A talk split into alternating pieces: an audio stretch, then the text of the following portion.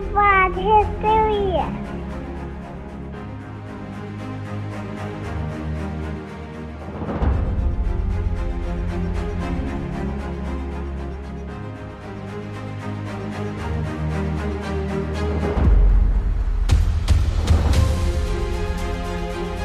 So there's part of a letter um, written October 15, 1781, from Alexander Hamilton to the Marquis de Lafayette. And in this letter, Alexander Hamilton is recounting the events from the night, the day before. Um, and there's a portion here he says, There was a happy coincidence of movements. The redoubt was in the same moment enveloped and carried on every part. The enemy are entitled to the acknowledgement of an honorable defense. So let's rewind just a little bit. Um, I want to tell this story, and it's something that I'd say is fairly new to me. I spent a great deal of my time, especially in college and in my studies, studying Western history, European history, American history. For some reason, I had pushed off for many years and kind of said that's that's not that's too new it's too too recent it's not the history that's real history and that's changed quite a bit over the years to be honest um, i've gotten more into american history i've started to understand it and grasp it and see where it fits not just as um, a culmination of a great deal of western history and judeo-christian history but also um, a step in the right direction toward what I'd say are are important um, historical movements, uh, specifically those of individual rights and the right to sovereignty in your in the in the individual person, right? And so I've studied it more and I've looked more into it, and the founding fathers have become more interesting to me. So, this previous summer, um, something that I had held off on is watching or learning anything about the musical Hamilton. Um, and it was completely out of a people are saying it's great, and so I can't, in good conscience, just jump on board. That's not who I am. I don't jump on board with things that I think are trendy. Um, and that was much to my own detriment, right? So I spent um, some time this summer, and I'll give you the quick rundown. Right, I started watching Hamilton about a month after it was released on Disney Plus. I got about 45 minutes into it, and I had to stop. I had to stop because I said to myself, I do not know enough about Alexander Hamilton. I don't know other anything other than the fact that this man is going to be the first uh, Secretary of the Treasury, and he's going to start the first Bank of the United States, um, and he's on the ten dollar bill. Uh, I don't know much else. So I stopped watching the musical, and I picked up. Um, I picked up Ron Chernow's book on which the musical is based, Alexander Hamilton, and I read it. I listened to quite a bit of it, but I read it and and I learned a great deal about this this man who uh, I have a great deal more respect for. Uh, not that I didn't have respect for him, but just knowing him so much more through this work um, has helped me appreciate him and appreciate the other founding fathers a little bit more in terms of their circumstances. Before we go further, um, just a reminder, uh, you know, hey, this is I'm Eric Hoffman. This is Dad Bod History, and um, you know, go ahead, go ahead, hit like, subscribe, um, share this with friends uh, and your enemies, as always. Um, definitely leave a comment. We love good discussion here, so I don't want to keep you from from having your your say, and, and maybe we can respond back to you. So that's a long intro to what I want to talk about, and that is Alexander Hamilton and Redoubt 10. So here's the situation it's 1781 okay? We're about five years into uh, the, the bigger chunk of the revolutionary war. Five years previous um, george general washington had lost new york had been defeated there um, and the continental army had been repelled uh, from new york city. And so we're kind of into our sixth year here of the revolutionary war. Um, and the American, the Continental Army, the Revolutionary Army, the Patriots have effectively have effectively taken on hit and run tactics. Right, uh, a lot more run than hit, but it's effective. It's wearing down the British. They don't really want to be there. They don't want to lose these colonies, but I mean, who really wants to be in a war for more than six years? So here we are, 1781. And George Washington um, is looking to strike a kind of a fatal blow to the British presence in the colonies. And what he's aiming for, which would make sense, is because he's lost in New York City uh, five years previously, is he wants to strike at Henry Clinton, who's got who's garrisoned in New York City. And George Washington is looking. He says, "I can strike at New York City. I could um, kind of get my swagger back by taking that place that I lost." That's a good moral victory for me. It's good for morale if we can take the place that we previously lost. But in talking to his French liaisons, um, you know, Lafayette, there's the Comte de Rochambeau, the Comte de Grasse, and they're saying, no, we're not going to help you at New York City. We'd like to strike at Yorktown in Virginia to the south. And General Washington, realizing that he can strike at Yorktown and he'll have the full assistance of the French Army and Navy, that makes a lot more sense. And so he moves away from New York City. They actually feign a movement towards New York City, and he moves his full force toward Yorktown along the Chesapeake Bay on the York River, the town of Yorktown. And um, they're going to to strike there, and there is General Chor- uh, Ch- sorry General Charles Cornwallis, and he's got ten thousand British troops along with some Hessian troops, right? Those Hessian mercenaries. Washington's run into them before, um, and the French fleet under Comte de Grasse, the Comte de Grasse, uh, have basically at that point they've taken out the the British naval presence there, the, the fleet and squadron that was there. And so there's really no escape for Cornwallis. He's in Yorktown, he can't get out. And so General George Washington, uh, along with the Comte de Rochambeau, marched south with roughly 17,000 American and French soldiers. And on September 28th, 29th, they surround the town of Yorktown. And so begins the siege. So, what had happened here is in August and September, the British had begun building, preparing for this defense, right? They're going to prepare earthworks, they're going to dig ditches, they're going to put up all these fortifications and entrenchments, they're going to build redoubts. And I'll talk about redoubts in just a moment. Uh, and redoubts come with all these other things like abatis and fraises. And, um, and on September 28th, Washington has fully enveloped Yorktown.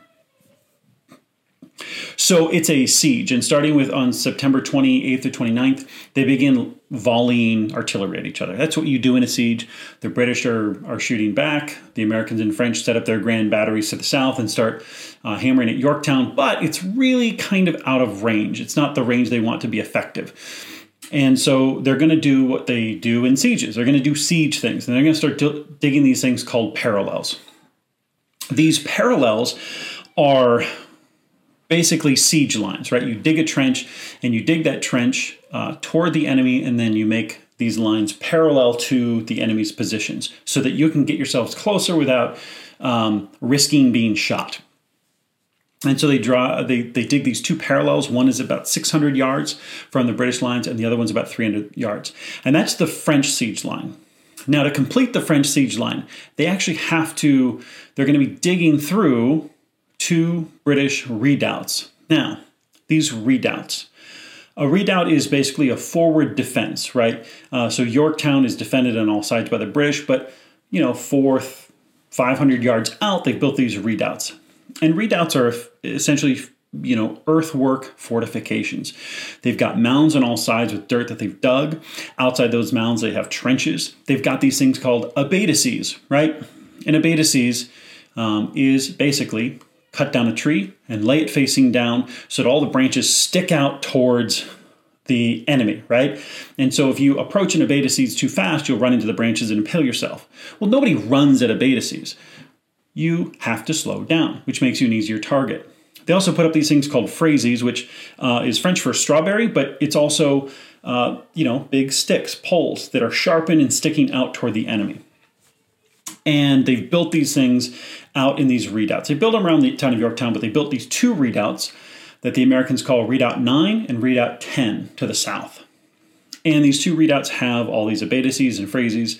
Um, you know, modern day or more modern day, you would not do these. You would not use the natural resources. You'd lay down barbed wire. And the goal of barbed wire is not to kill soldiers; it's to slow them down, make them easier targets. Right.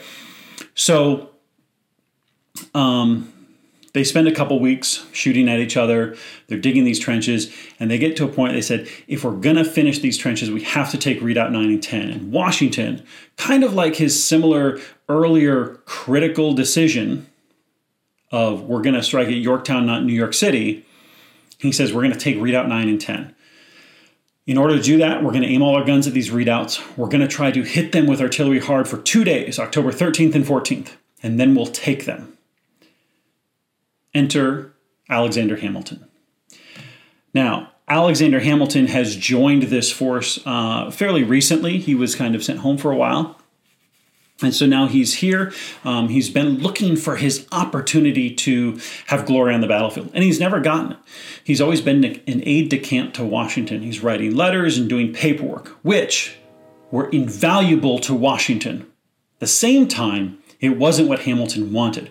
Remember, if you remember any of this, Hamilton was born basically as a poor immigrant kid in the Caribbean of Scottish descent.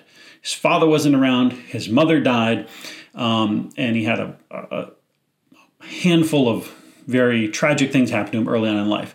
He makes his way off the Caribbean island, ends up in New York City, gets his education, and he knows that the only way he can make himself an important figure in this revolution is to find his glory on the battlefield.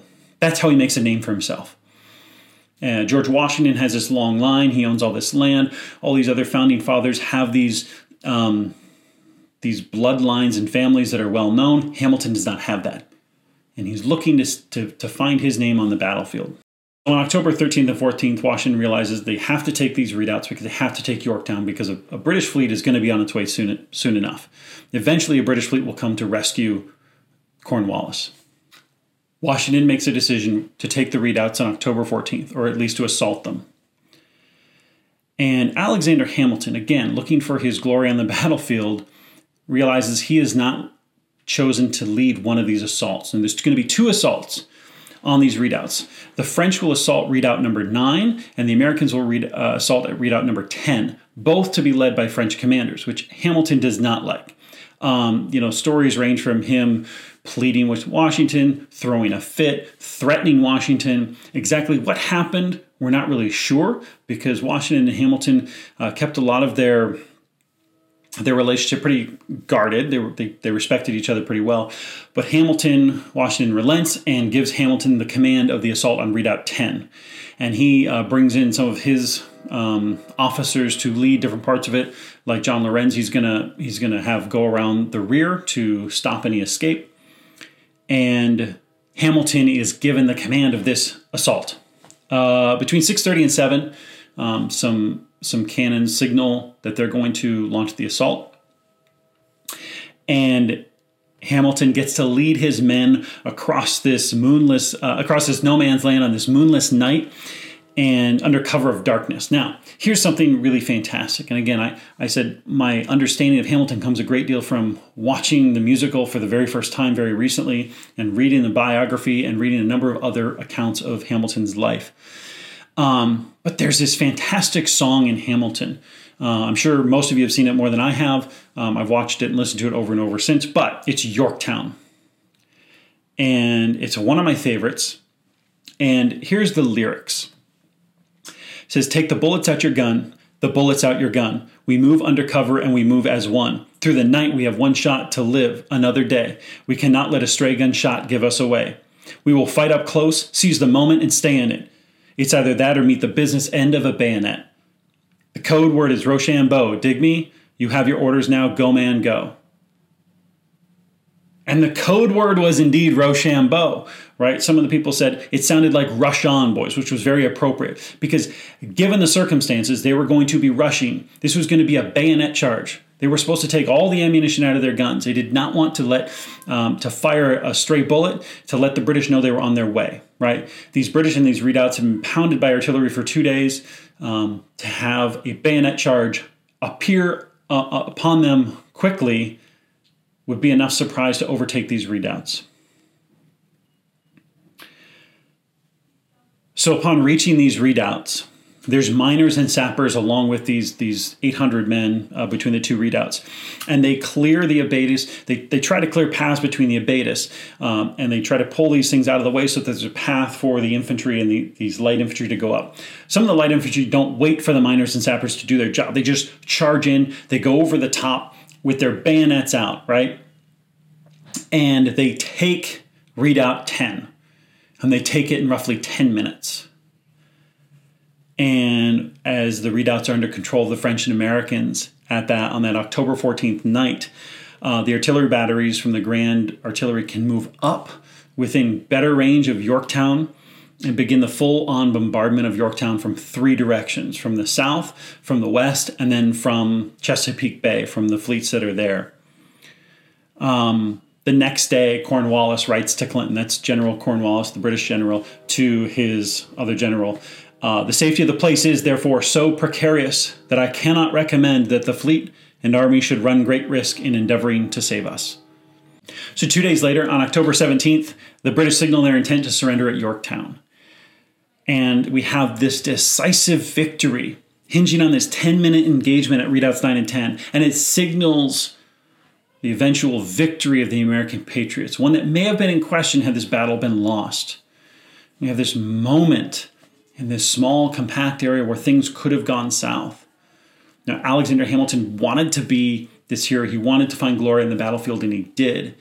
And if he had either died or failed or not found that glory, maybe he goes down in history as nothing more than a great aide de camp to General Washington.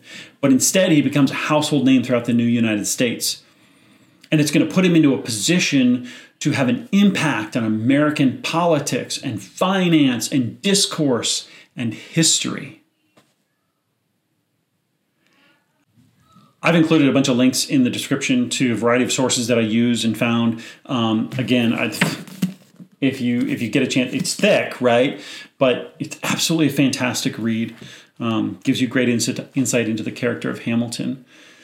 Um, it's a fascinating and epic biography. Um, you know, we people nearly took him off the ten dollar bill, and uh, he needs to stay. Um, but you know, if you've enjoyed this episode, you know, like, subscribe, comment. Uh, we want to hear. Uh, we've got other videos for you to check out at Dad Bod History, and um, with that, I think we'll check out. See you next time.